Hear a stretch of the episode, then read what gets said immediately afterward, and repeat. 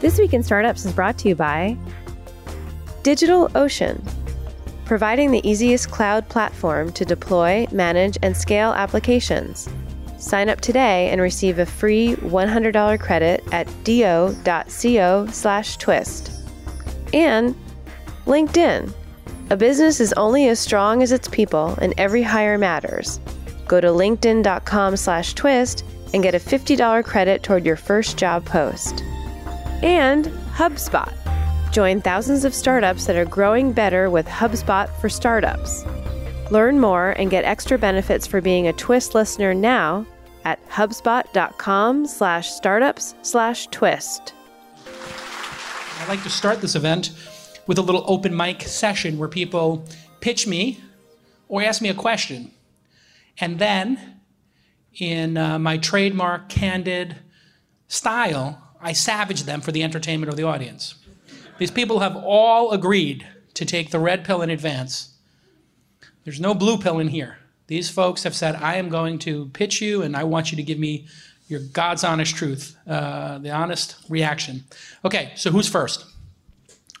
All right, look at this guy. Oof, got the tie and everything. This can be a round of applause. Why don't you grab one of those microphones?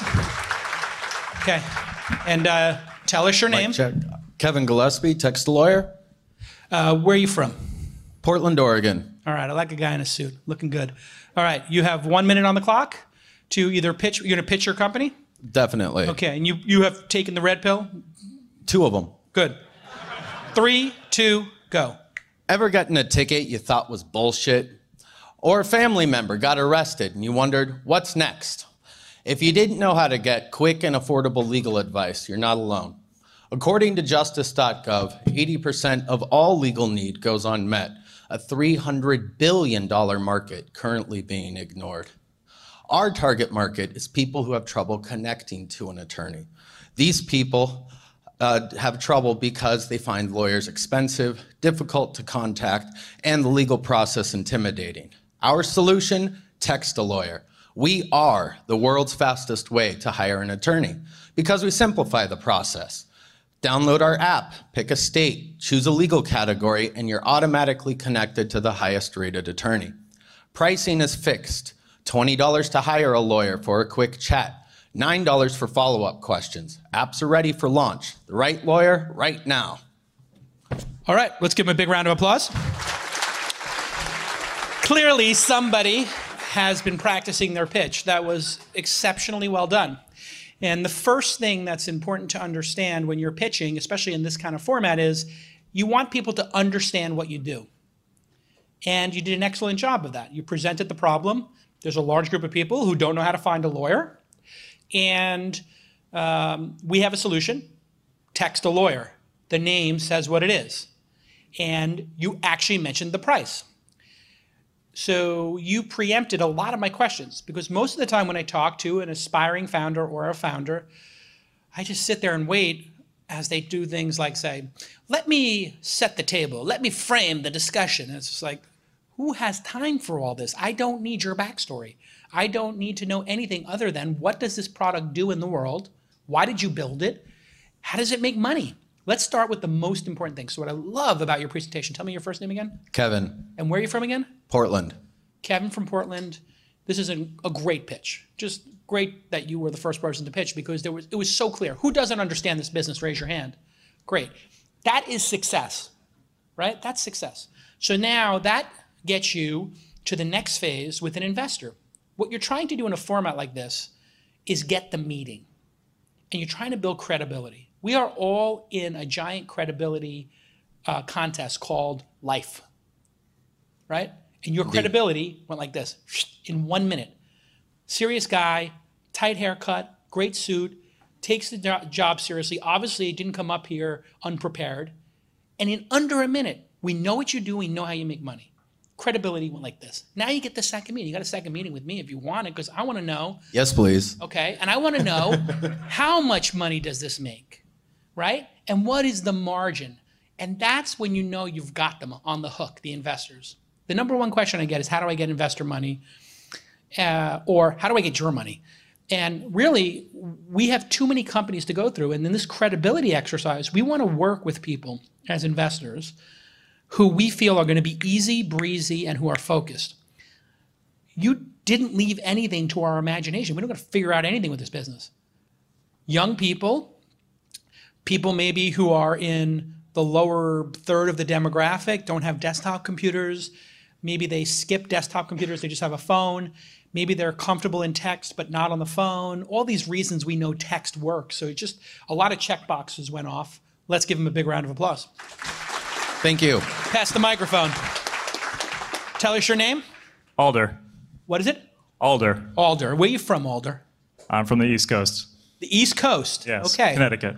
Connecticut. Where? Darien. Hartford. Hartford. Okay, well done. Um, you have one minute on the clock. Are you going to pitch me and ask me a question? I'm gonna pitch you. All right. Three, two, go. Hi, my name's Alder. I run a company called Ideas to Stuff. Now, millions and millions of digital assets are made every year for video games, AR, VR, etc. But not a lot of them actually get monetized. Only a few actually make it to production as physical goods. This is the problem that we solve with a custom 3D printing system that I invented, and actually we're going to be launching in San Francisco this uh, this holiday season. We're actually going to be pairing that uh, system with a uh, online model, online platform of designers. We're up to 8,000, which, fun fact, Jason, is a thousand more than we were when we were ejected from the incubator. So a little bit of traction. Based on the nine years I've spent in this industry, we can expect we can expect a 50% margin. I've personally created hundreds of thousands of items with 3D printed items, and well, we're raising a seed fund. So solo founder, but we're doing good stuff. Okay, let's give him a big round of applause. Um, so, you took the red pill or the blue one? I think I'm taking the red pill. Beautiful. Um, so, one of your challenges will be that you were part of a movement, a wave of 3D printing that people generally believe is over, or that ran its course and yeah, they're just not as hot on it anymore. Um, those people, of course, are wrong. But one of the things we all contend with as founders is that things come in and out of vogue, right? And one of the things that is always challenging is when you're a true believer, which you are. You've been doing this for a decade. Yep. And you're going to have to fight through the peaks and valleys of the hype cycle. We're now at a low point for um, this space, but we invested, I think, maybe 18 months ago in a company called Desktop Metal, which does 3D printing. You, you know the company. Oh yeah. And my thesis on it was I don't need to know if this is going to work. The founder, uh, Ric Fulop, who I was on the board of Dine with, is so compelling that if he believes, then I believe, right? And so that's where you're a fascinating person to me because I know that you've been doing this for a while um, and you're, st- you're not afraid to make money. I think it's a little bit confusing exactly what you're going after um, and what the margin is going to be. So, my hope for you is that you are so laser focused on unit economics and customer delight and revenue that you can overcome the objection that'll be isn't 3D printing over? Isn't that opportunity gone? Just like people are like, oh, isn't the opportunity for mobile gone? And it's like, mm, I don't know about that. Like we're we're investing in a lot of mobile companies that are doing pretty darn good. Um, so keep updating us. And you went through the incubator process, the application process.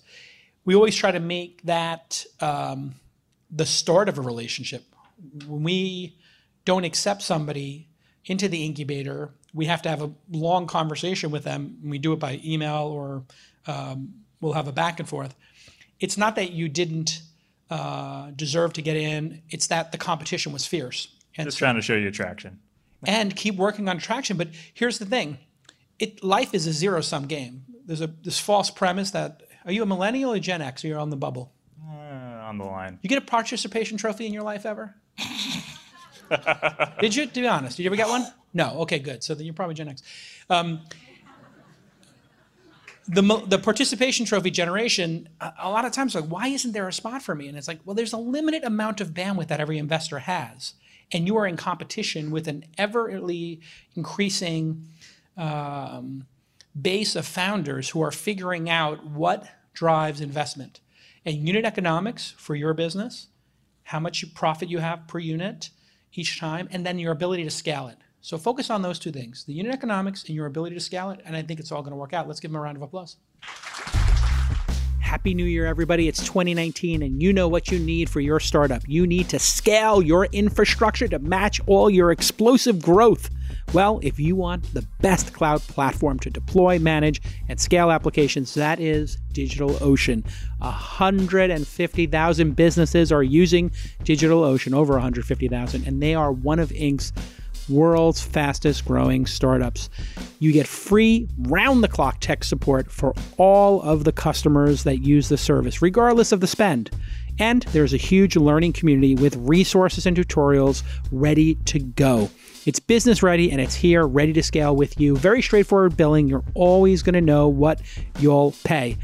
Get a hundy, a hundred dollars right now by going to do.co slash twist. Yes, go to do.co slash twist. They got the nice short domain name. And here is an amazing customer testimonial. Listen to this, everybody. Since moving to DigitalOcean, our setup is ultimately more capable than what we had before the migration. Downtime has become a rarity, and our hosting costs have decreased by more than 90%. What?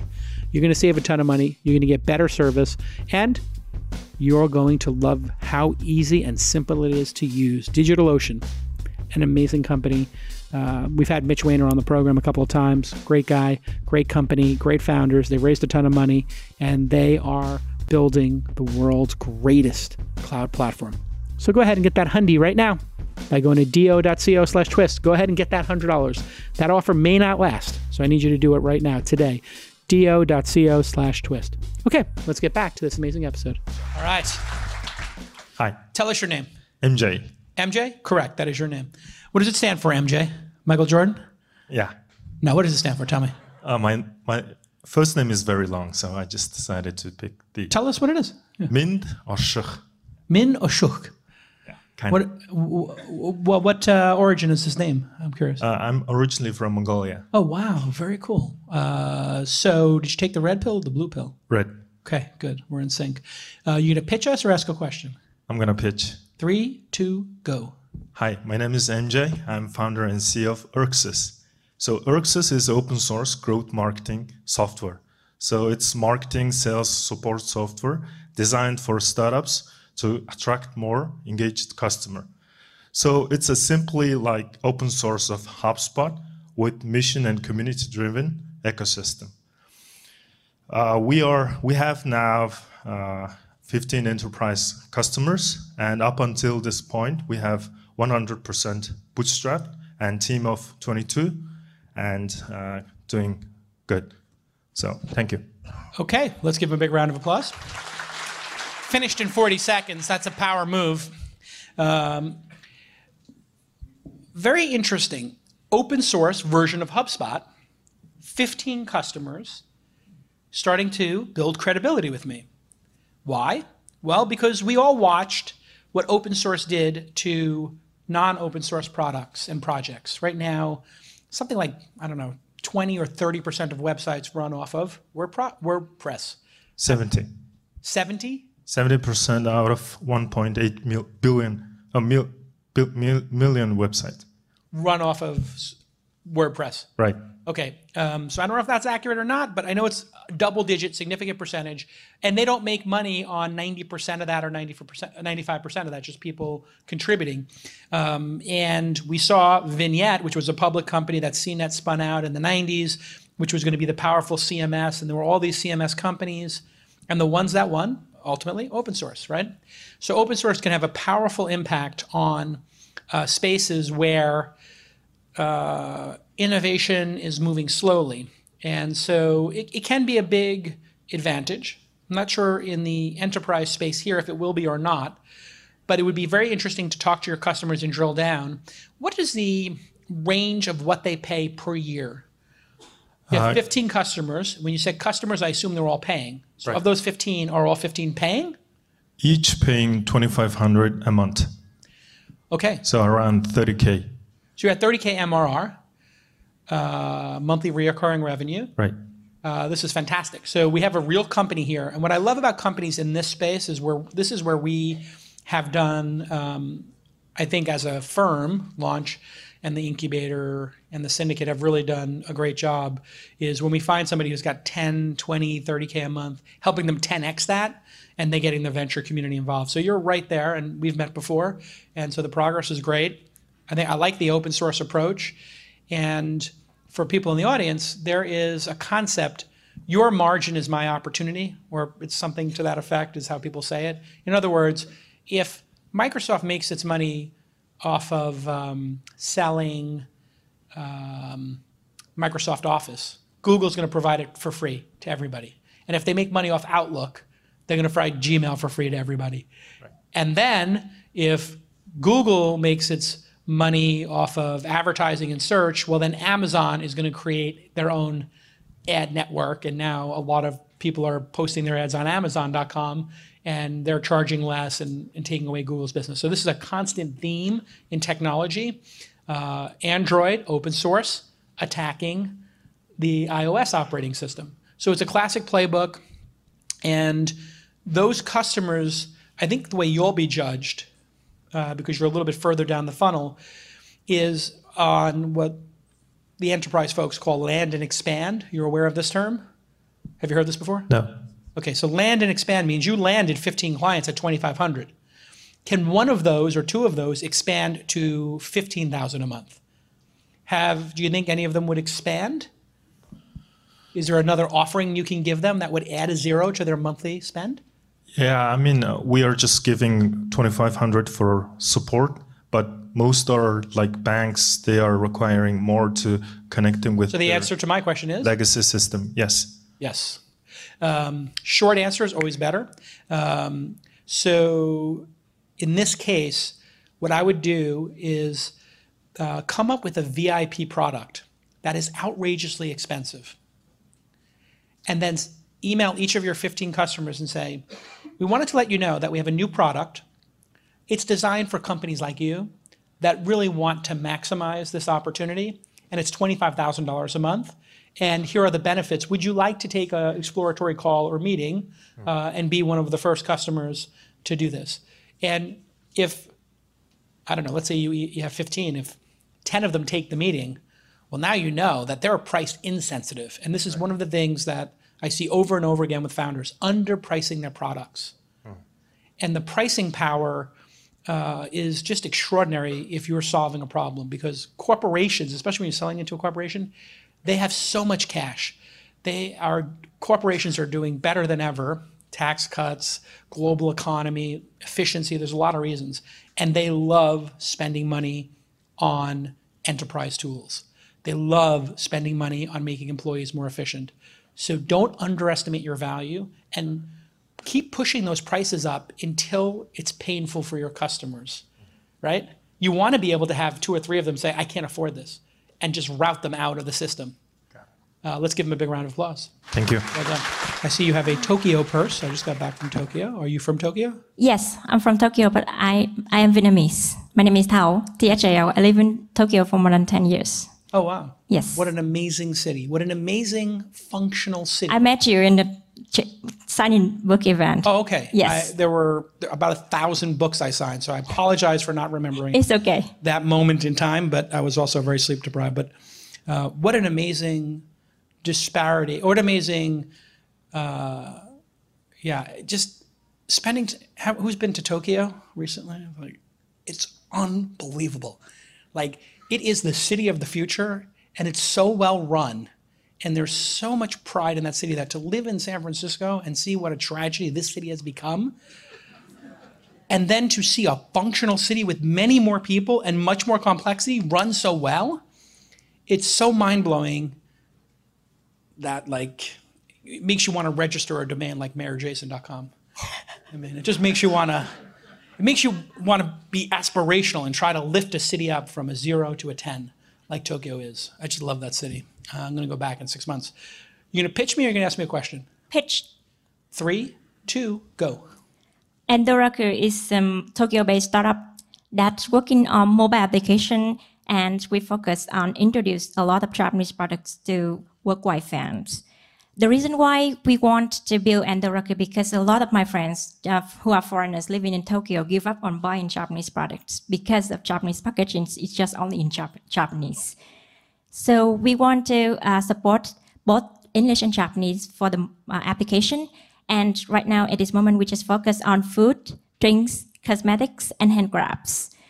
Um, we want to provide a lot of valuable product information, also the reviews and the reward for our users.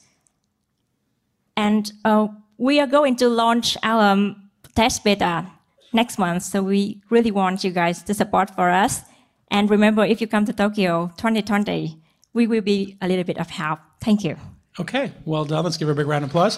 Of course, 2020, the Olympics are coming back to Tokyo, which is amazing. Um, tell me uh, the name of the company again. Endoraku.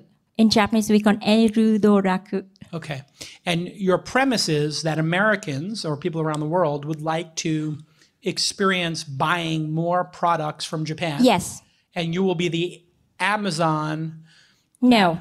We want to be the digital storefront for a lot of e-commerce Ah. who want to sell the product. Got it. So you want to be more like a Squarespace or a Magento or Yeah, but actually the product itself, design is um, Tinder for the products, like, dislike, you know. oh, you could uh, and you Yes, yeah, you, we want people to have to, to have fun. so you want to be a platform. Yes, Okay, so uh, this is very important for you to state up front because when we were hearing the pitch, I was just thinking you're going to curate the best of most interesting, quirky stuff from Japan and like make a storefront out of it and be Amazon.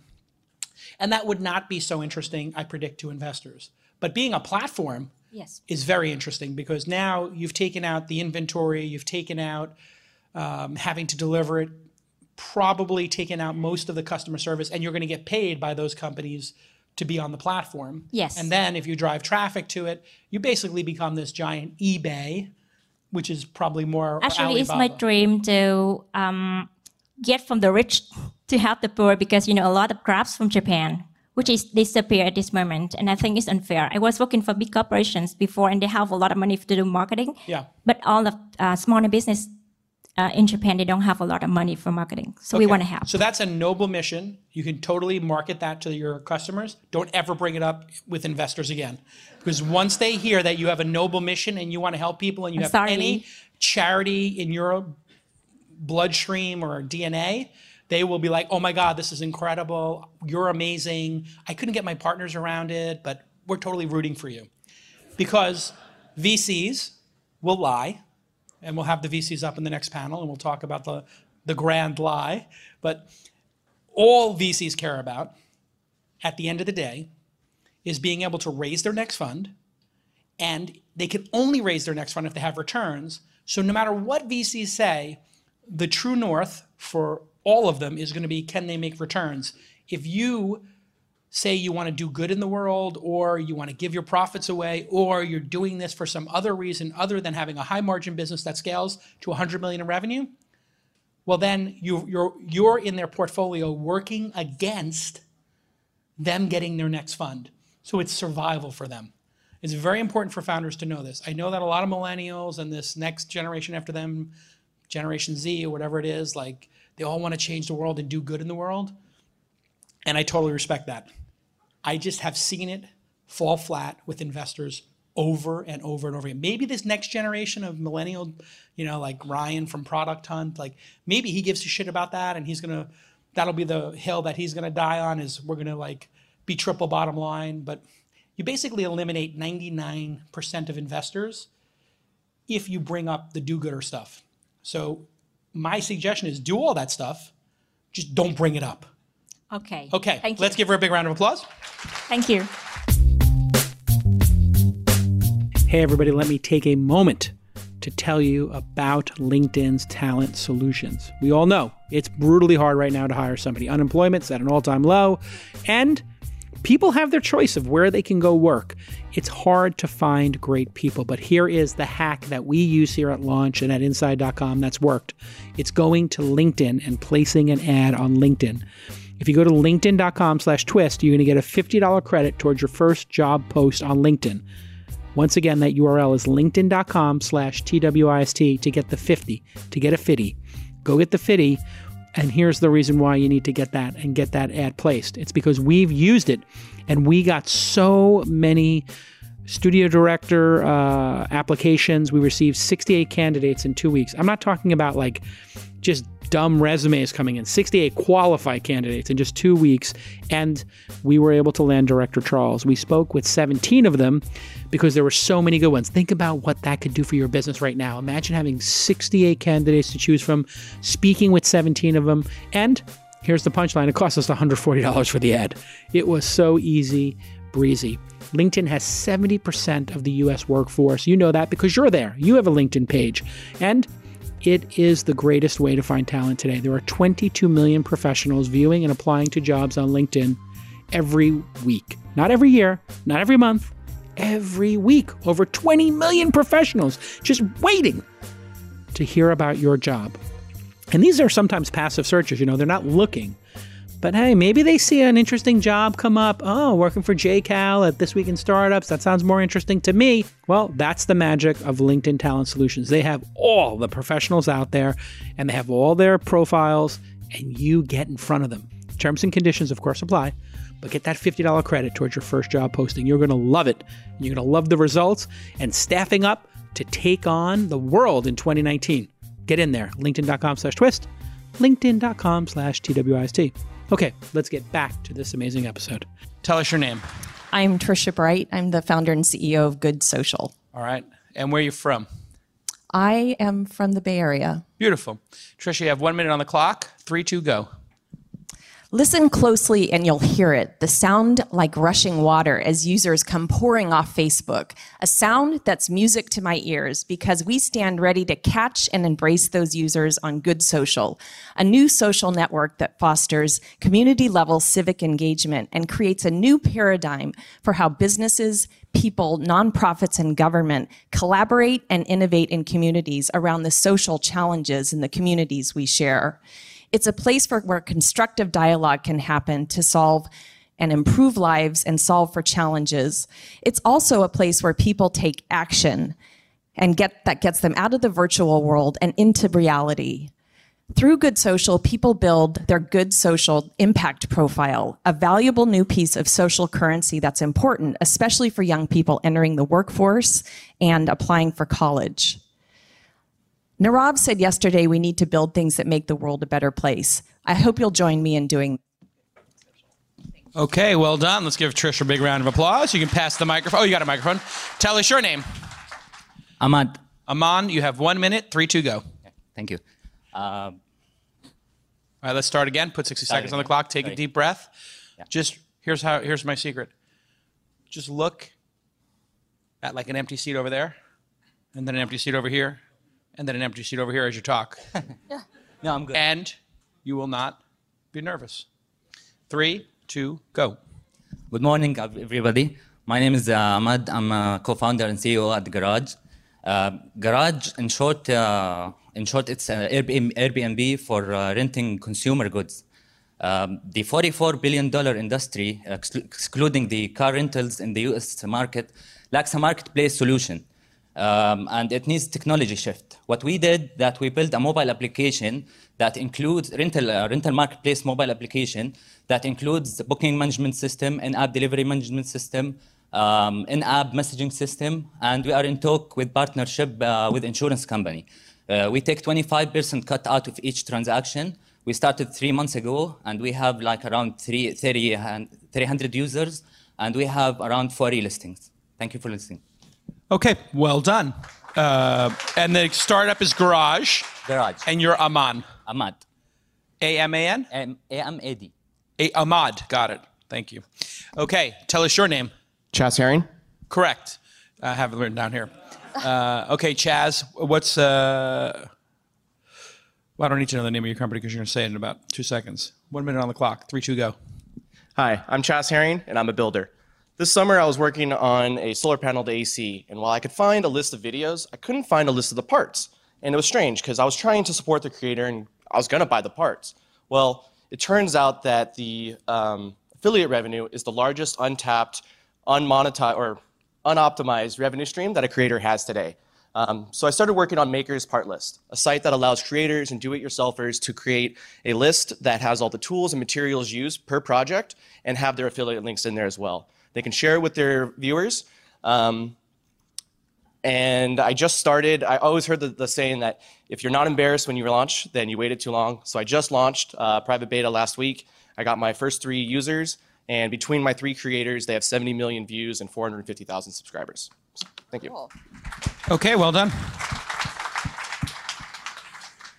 450,000 subscribers for how many users? Across three creators. Across three large, creators. One, one, medium and one tiny. Ah, got it. And those those are their followers like on social media, on, on Twitter? On YouTube. On YouTube, got it. Okay. So you were able to land three creators. One of them obviously has a huge following. All right, so we heard three pitches. Each of the pitches, I would say, were solid. None of them were bad.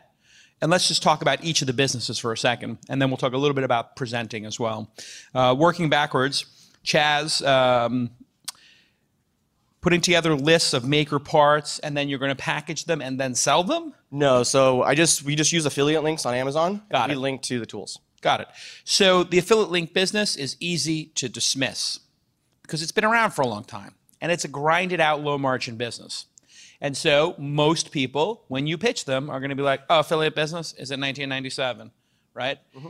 Uh, and then what you have to do is realize that if done well, with a wedge, with a beachhead, with an audience that's passionate, even if something's old, it can be new again, it can perform.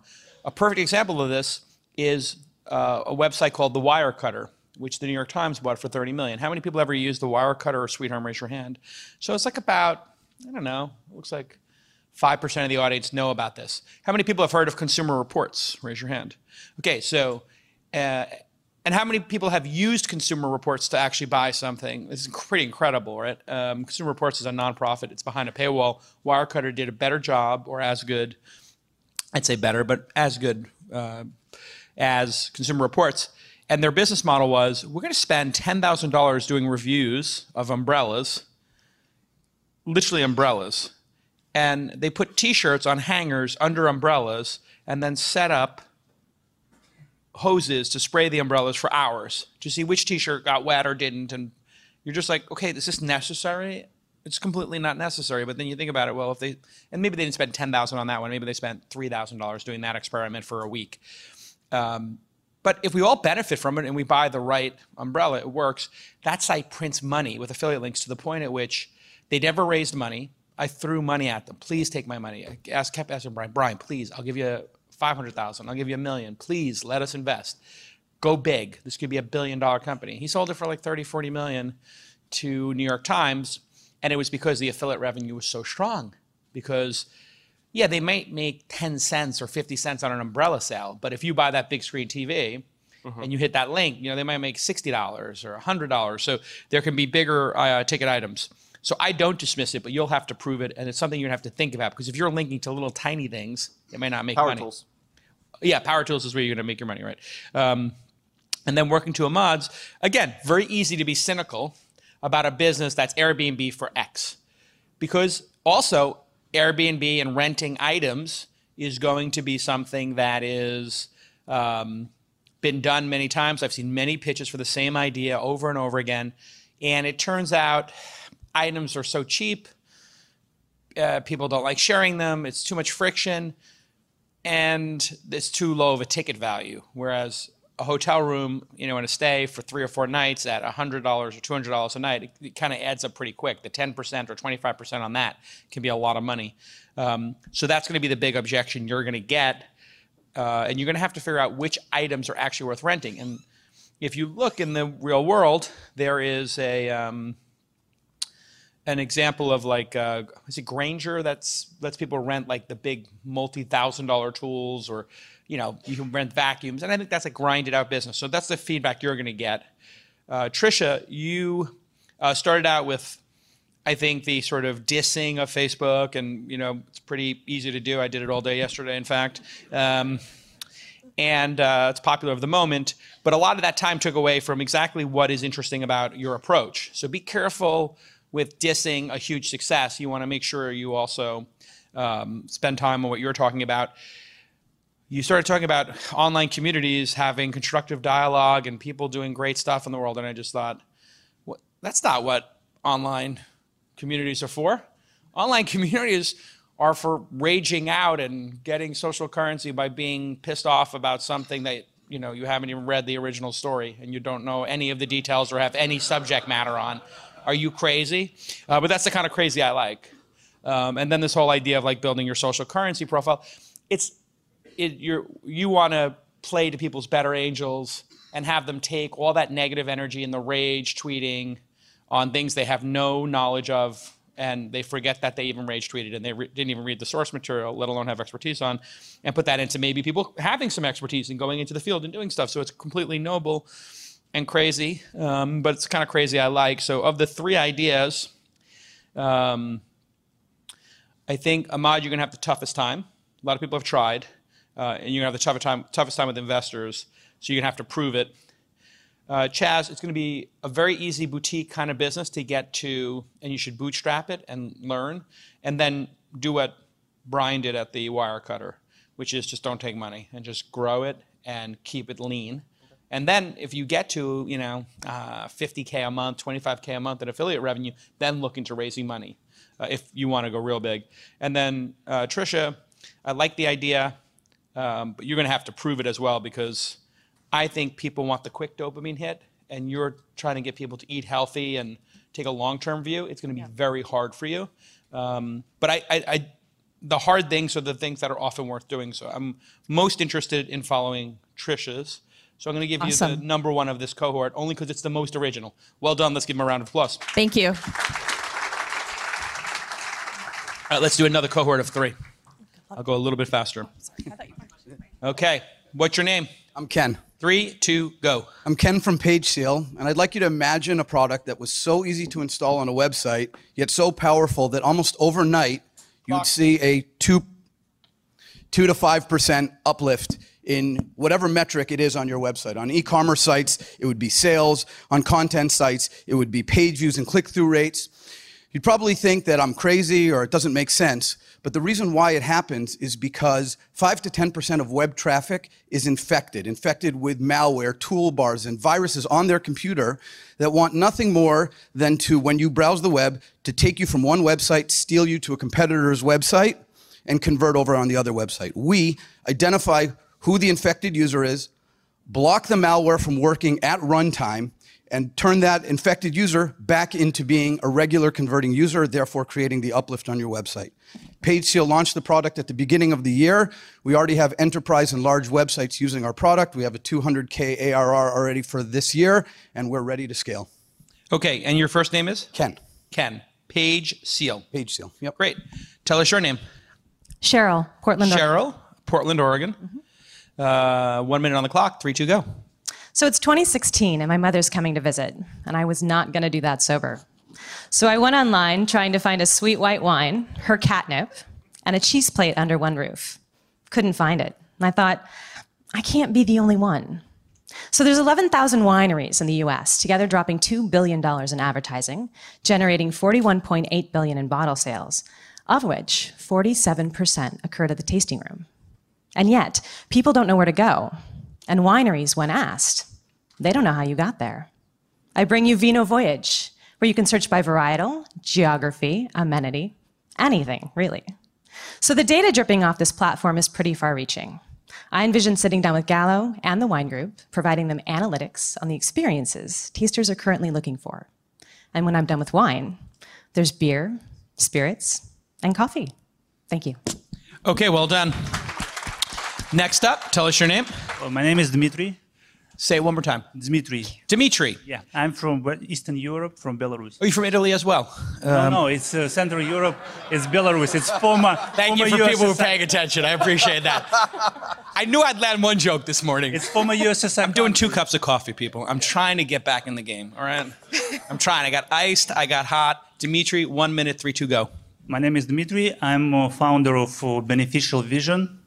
Beneficial Vision is a smart contact lens with augmented reality, virtual reality, and as we used to say in our company, improved reality. By that, we mean that uh, all visual data uh, that you possess, you may just uh, put in front of your eye. So the technology consists of smart contact lenses, uh, earphones with positioning sensors that track the position of the uh, lenses on your eye. Also, it consists of two rings that uh, we use to input and control the information, and wireless frame to charge uh, the lenses, and also transmitters that connect all the devices and uh, allow you to be connected to the world and improve your reality. And the future begins today with our project. So, Okay. vision.com. All right. Well done. Okay. So, Dimitri claims he has contact lenses that are better than Magic Leaps and uh, Microsoft's HoloLens, which are currently make make people look like Cyclops with a giant headset, and you figured out how to make them into contact lenses when two companies with billions of dollars invested can't make them wearable for more than 15 minutes. Is that correct, Dimitri? I do not claim that we're better, but I claim that we have and possess the technology that we may beat these companies, but we need. When do you think you'll have these amazing contact lenses that we saw in Minority Report? we them have and we test them. You have them and tested them. Yeah, we test. Is the process of testing just started? So you put on the contact lenses, It's you look through them, and then you see augmented reality. Is that what you're claiming? Yes. Okay. Yeah, I mean, how much do they cost? Yeah, you know, we'll uh, just uh, try to make the less prices possible, and we'll. Good. Okay, so they'll be cheaper. It will be like. than the other ones that don't exist and are not going to exist for the next decade. Okay. I, anyway, when you hear a pitch like this that's so fantastical and bends against all concepts of reality, you have to, as an investor, I'm being a little bit facetious here, you probably want to drill down into figuring out what is the actual hardcore technology here that Microsoft, Google, Apple, and Magic Leap, with tens of billions invested, haven't even tipped their cards to show. So, what's your background? Is how I'd figure that out. What's your background? Actually, I'm a lawyer and uh, also. Okay, so Cheryl, let's talk about Vino Voyage. Uh, oof. Uh,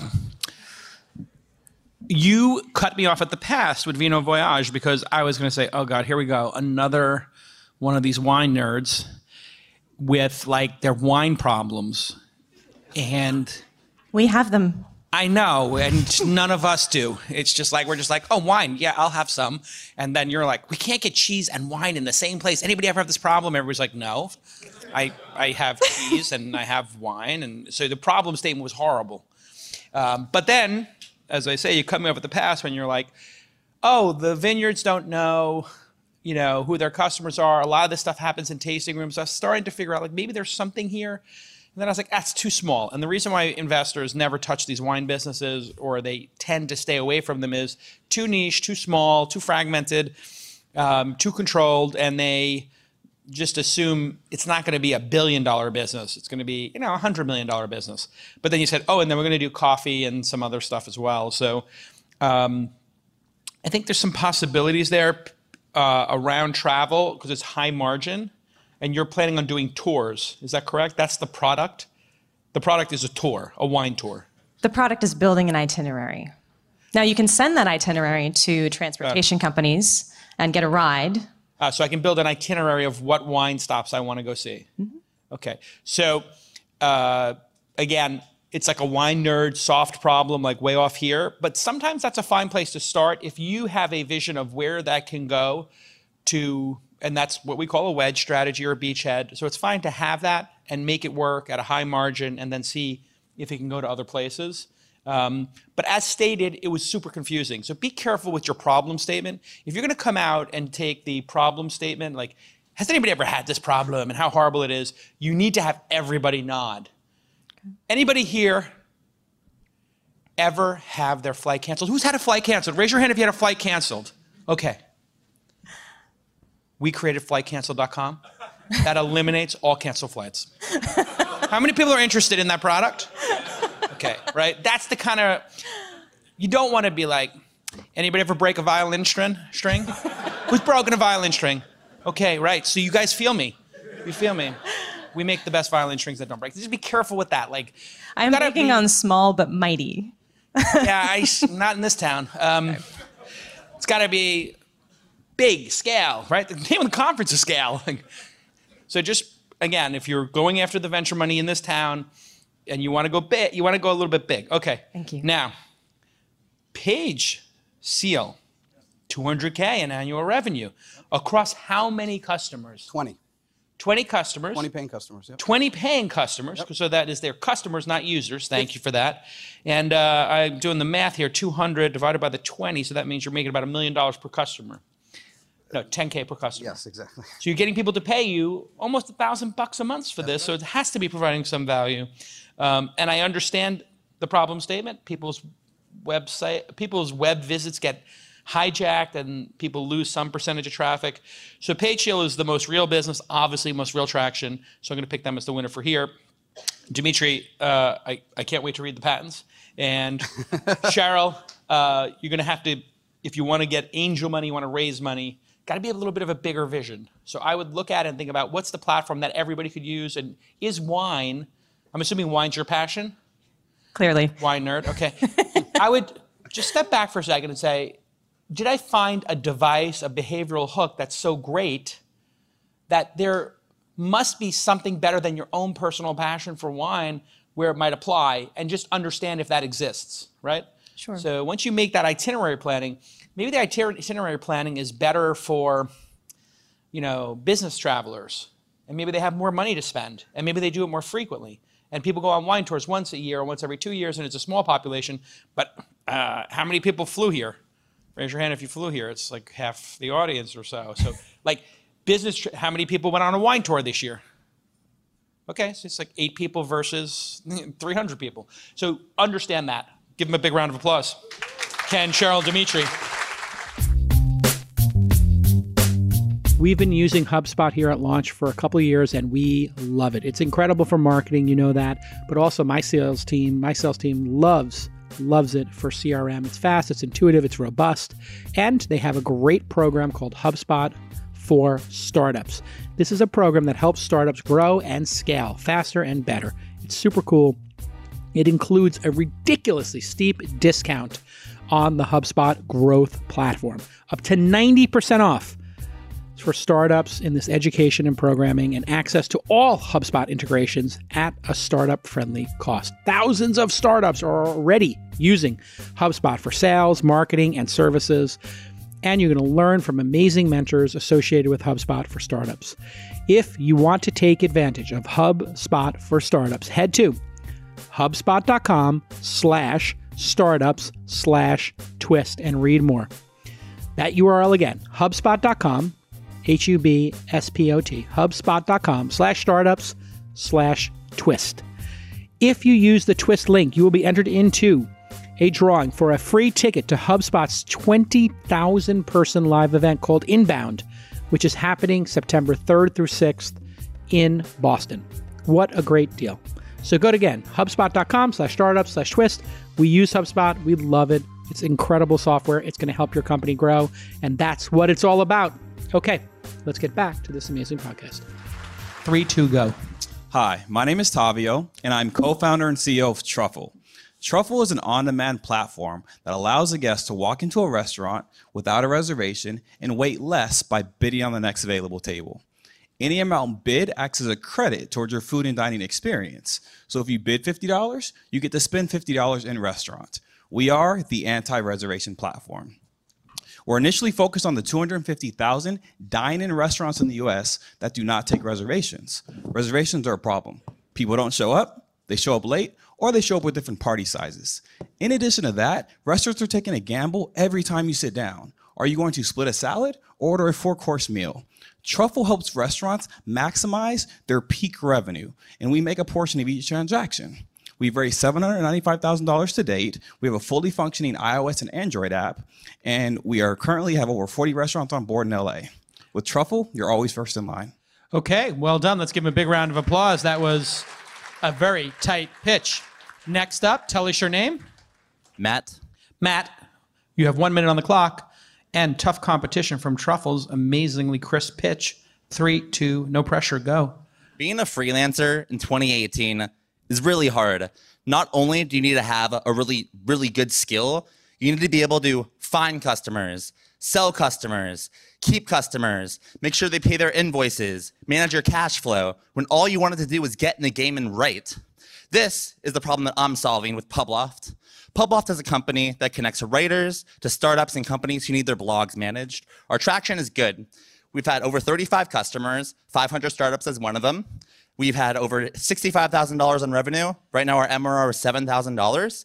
And what we're planning on doing is taking what we've done to the writing industry and doing it for video, for code, for admins, to actually create the future of work that freelancers want to be a part of. So next time you're a freelancer and you're looking for work, stop looking for work and just call Publoft. Thanks.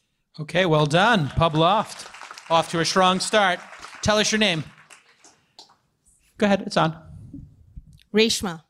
Reshma, you have, did I pronounce it correct? Reshma? Great. One minute on the clock. Three, two, go. Haka. Haka is a blockchain as a service platform for low income litigants going through the court process. Haka helps litigants with court finances and bail in a decentralized token economy. Haka also humanizes the process of the court by letting these litigants voice their court problems in a pseudo anonymous fashion. Haka lets you, the public, understand the litigant's story to humanize this process. Through a blockchain minimum viable ecosystem, Haka is changing the world one step at a time. Think about the world. There is a tremendous legal problem right now. In underdeveloping and developing nations, the legal system is in shambles. Right here in the US, also, we see this on TV, on YouTube, on. Okay, well done. Big round of applause. And correct, the microphone does turn off after a minute uh, because founders will just do whatever they want. We'll take one question, maybe we'll take two, and the most provocative question of the event, thank you. Uh, or they'll just go for five minutes. It's just the nature of entrepreneurs. Um, but good uh, start here. Let me start with Truffle. Um, Requested, uh, which was Sunny's company that sold to Waitr, was doing something similar, um, where you could get discounts on a table. And um, I talked to him about, hey, what if I said I would commit to buying a bottle of wine? Would I be able to get a table? Could I overbid? And he thought about that. And I think what the market research has found, and yours may be different, uh, at least here in the United States, is the, and I'm an investor in Requested. I'm sorry, uh, no, Reserve is, yeah, you were Requested, then it was Reserve. I have a small investment in Reserve, which was also like paying for tables, so you're aware of them. I think they've done well. Uh, they were kind of Uber for reservations. I love the idea of people bidding uh, for to jumping the line. And in fact, I've been using your product for 30 years. You don't know, but it's a very simple process. Um, I would take. I'll show you how to do it. It's pretty interesting. My my technique. Um, so um, go ahead and stand back here. I'm going to teach everybody how to use your product. And I did this with Mike Savino many times in New York. Get a little, get a little 50 right here. You get a 50. You put a little 50 or 20. Put it like this. Um, say your name is Susan and you're the hostess at the, you know, the Nobu. Uh, take the microphone. Here we go. Watch. And th- then you stand here like you're the next person. now watch this move. Oh, I'm sorry, uh, Susan. I I had a, I forgot to make a reservation. It's very embarrassing for me, but um, it's a really important dinner. If there's anything you could do, because I, I- you know, I should have made a reservation here, but I didn't. Um, if you can help me out anyway, I truly appreciate my. It's yeah, it's Jason. Jason? Okay. Yeah. We'll get you right here, Jason. Boom. Work. Give me, give me the money back. Get out of here. Um, I listen. I've done this no less than 50 times, and it's worked 49 out of 50. The one time it didn't work, the hostess went to me and said, I'm sorry, I'm super overbooked. There's no way I can help you here. And she gave me the money back. So the fear is always you're not going to get the money back. Nobody will take the tip and not seat you. Works every time. So I believe your business could work. I don't know if it will or not. I encourage you to keep testing and trying. In Sydney, when I was there, uh, Mike and I just went through the list of the best restaurants, bing, bing, bing, every night. You know, that's what Mike does. He just sets up, uh, he sets them up, I pay. Um, and uh, it was the opposite back in the day. He would set them up and pay, and I would eat. Um, but what we would do is uh, they would give you a $50 fee cancellation which is essentially the same kind of thing. They're kind of ensuring, and then prix fixes do this as well. So I believe in it. Most restaurateurs don't. I think you just have to test it, and it's going to be very hard to change consumer behavior. But I love the idea of jumping the line. Um, and it just personally resonates with me. Um, and how many people, let's be honest, I'm going to ask how many people want to pay to jump the line, and then how many people, you know, are socialists? How many people want to pay to jump the line? And who are the socialists in the room? Okay, exactly. It's like 50 50. That sometimes is the best companies when it's polarizing like that. Uh, Publoft, freelancers, customers, 65K, I'm guessing, and that's GMV, but I'm not sure. And you have 7K in MRR. So, obvious 6K in MRR. Um, and it's sort of like, well, haven't we seen this business before many times? So then my question for you is, what's this MRR? Because aren't freelancers working on a project basis? What's the, what's the MRR? How, what's that about? Yeah, we're trying to really change how agencies are perceived. Uh, we're kind of tr- going down the Gigster model, um, making like a smart agency. So actually, What are they paying for an MRR? They're paying. So our best paying? customer pays three thousand a month. Our, our lowest paying customer is seven fifty a month For some number for of four posts a month. Got like it. clockwork. Okay. All right, so it's a subscription. Great. Subscription model to content like that means you acquire the customer and then they keep paying. Well done. It's an interesting business. Now, uh, Hakara? Haka? Spell it for me. You're mixing up my name and the company. Tell Haka, H A K A. That's what I'm saying. Haka is the name of the company. H A K A. Is it a Hawaiian name or? Uh, it's a Maori New Zealand name. The reason Ah. I picked it is because it's a war cry on Yeah. the legal system. Got it.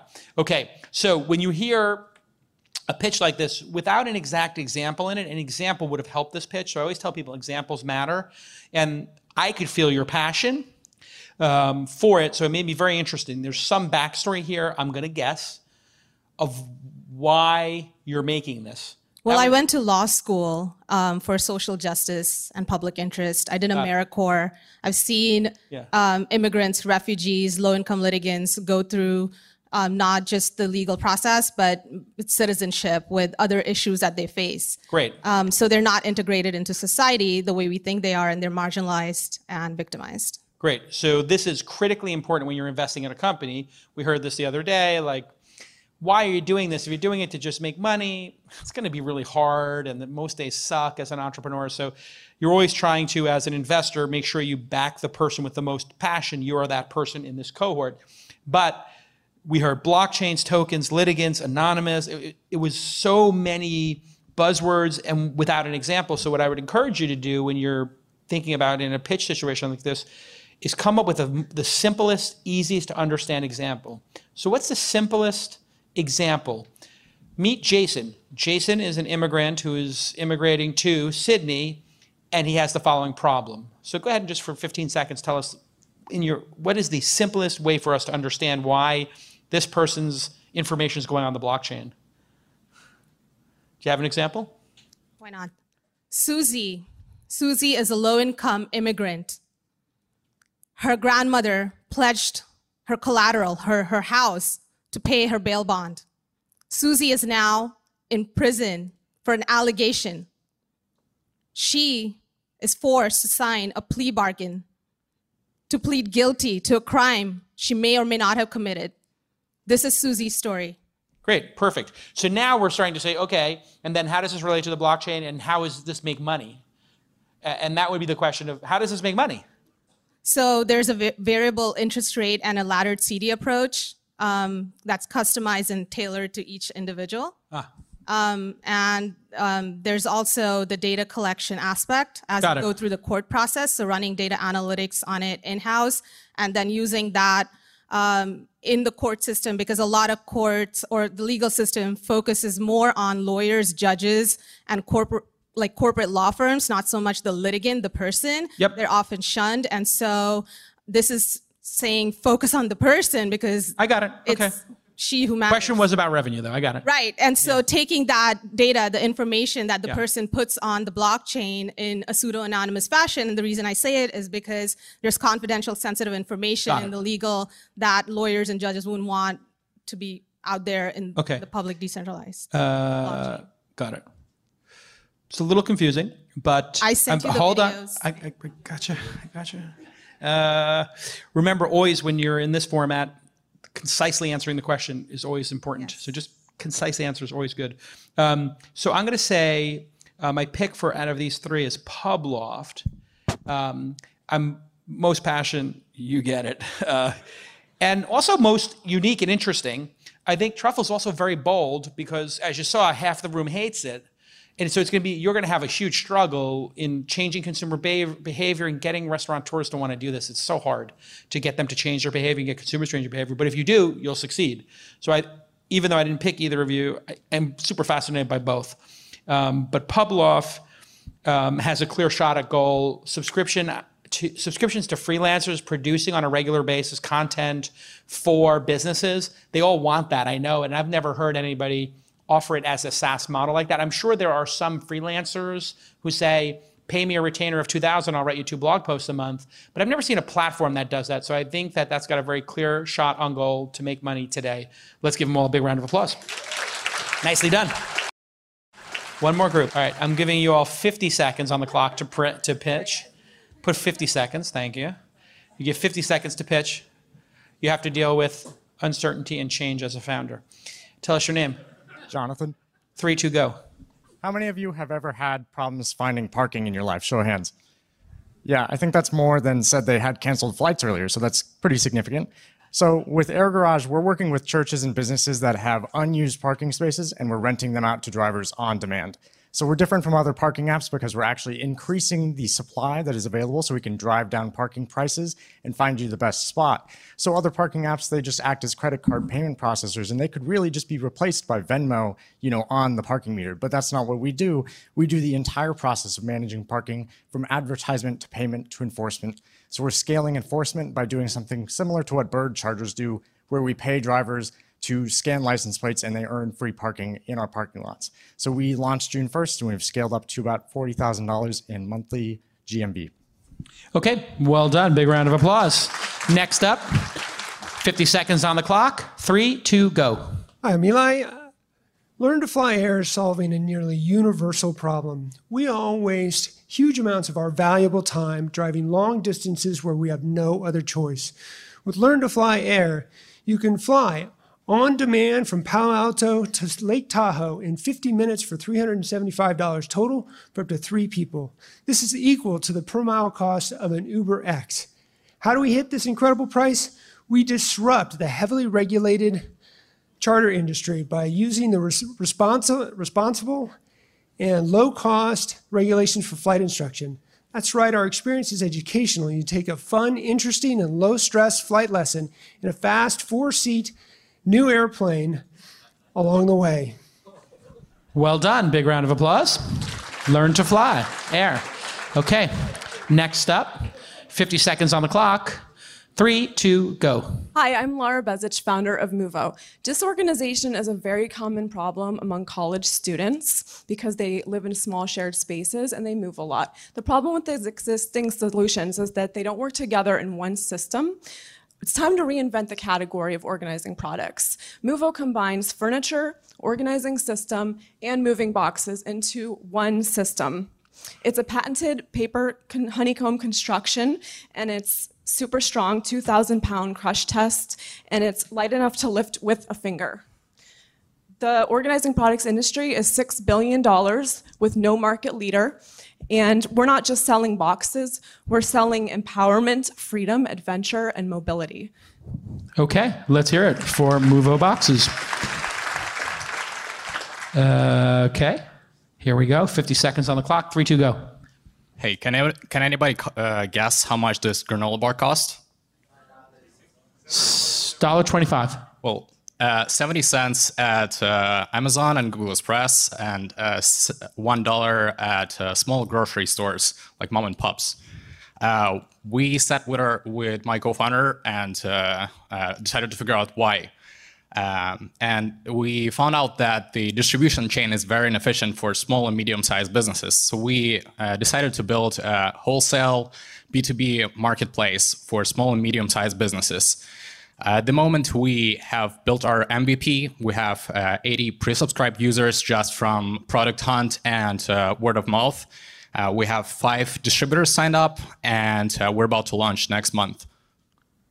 What's the name of the business? Your sub.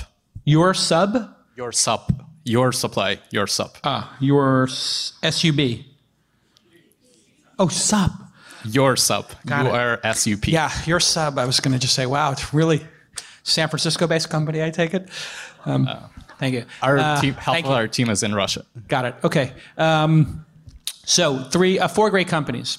Um, the wholesale marketplace one. We'll start there since it's right in our memory. Your sub. Um, hard to understand a little bit there, um, but marketplaces are interesting, and you will be judged. Uh, you know, when people look at both sides of that marketplace and what the profit is, it's going to have to be a pretty giant marketplace, I think, um, because the margins are going to be so low. But it, there, there is this mid-level of distributors. I know them because my dad used to take me to them when I was a kid in Brooklyn. Uh, Jetro was the name of it.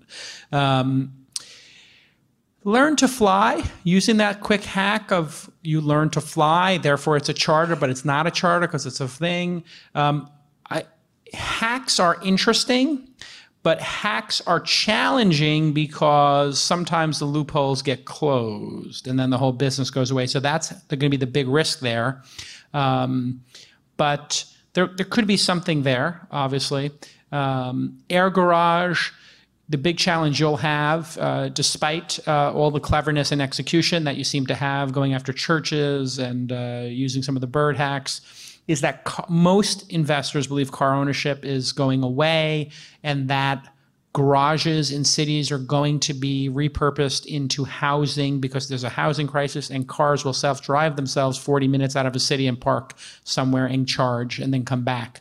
So I think you're going to have an extremely cold reception with long-term billion-dollar investors, but you might do okay in the angel crowd if you keep this revenue going. So that's something to think about. Uh, but um, what was the name of your company, the box company? Muvo, M E V O, M U V O, Muvo.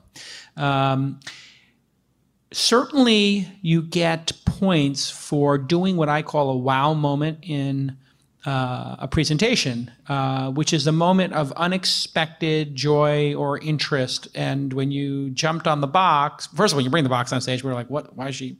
This is weird. Open mic night, things get strange. It's, um, it's a box company. But then you stand on it, and I was like, oh, it's furniture and it's a box. So you can basically take your entire apartment apart, put the things in the boxes, then ship it, and then come back to your dorm.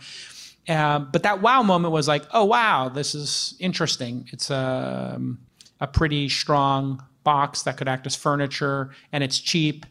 And I could see uh, millennials who don't want to spend a ton of money on furniture wanting to just buy boxes. What does that box slash side table cost? These retail for $29.99. Got it. And there's trays and bins that accessorize the inside, and um, there's Ah, like an IKEA shelf. Yeah, you put the little and so divots in there, and the, yeah. the accessories are uh, anywhere from three to nine dollars. Is this the first generation or second? This is a prototype. I have prototype, got no it. production product. I have to say, you know, it's very easy for people um, who are not in the business of what I do, which is believing, right, and hoping that there's something here, and just Mm-hmm. sort of squinting a little bit and saying, what does the 2.0, 3.0 look like? I, I could see the 2.0 or the 3.0 of this being an IKEA, IKEA killer. Like, Mm-hmm. Yeah. okay, this looks like a dirty white box, kind of janky. It's five years old too. Totally fine. Um, don't say that again because it makes it look like you've been working on it for five years. Just be like, I just built this in the last five days. It's cool. Um, uh, no, it's, it's true. People are like, oh, this business has been around for five years, therefore it can't break out. You know, like like Craigslist, um, which, like, the reason Craig is giving away tens of millions of dollars is that thing is probably throwing off tens of millions of dollars per year. I, I don't have inside information. I do have inside information, but anyway, I don't have inside information, but I'm guessing, you know, for sure. Um, so I look at that and I squint. I say maybe the 3.0 version would be available with a print on it that's gorgeous and modern, Mhm. and that maybe cribs what Restoration Hardware is doing this season. And I could fake it till I make it. When I was in New York and I was broke, I would totally see myself you, doing this because, in fact, I did.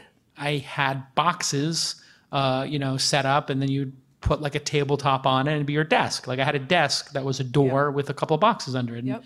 That's not uncommon. So, Yeah, this is designed to be a desk, a counter height, and a bar height.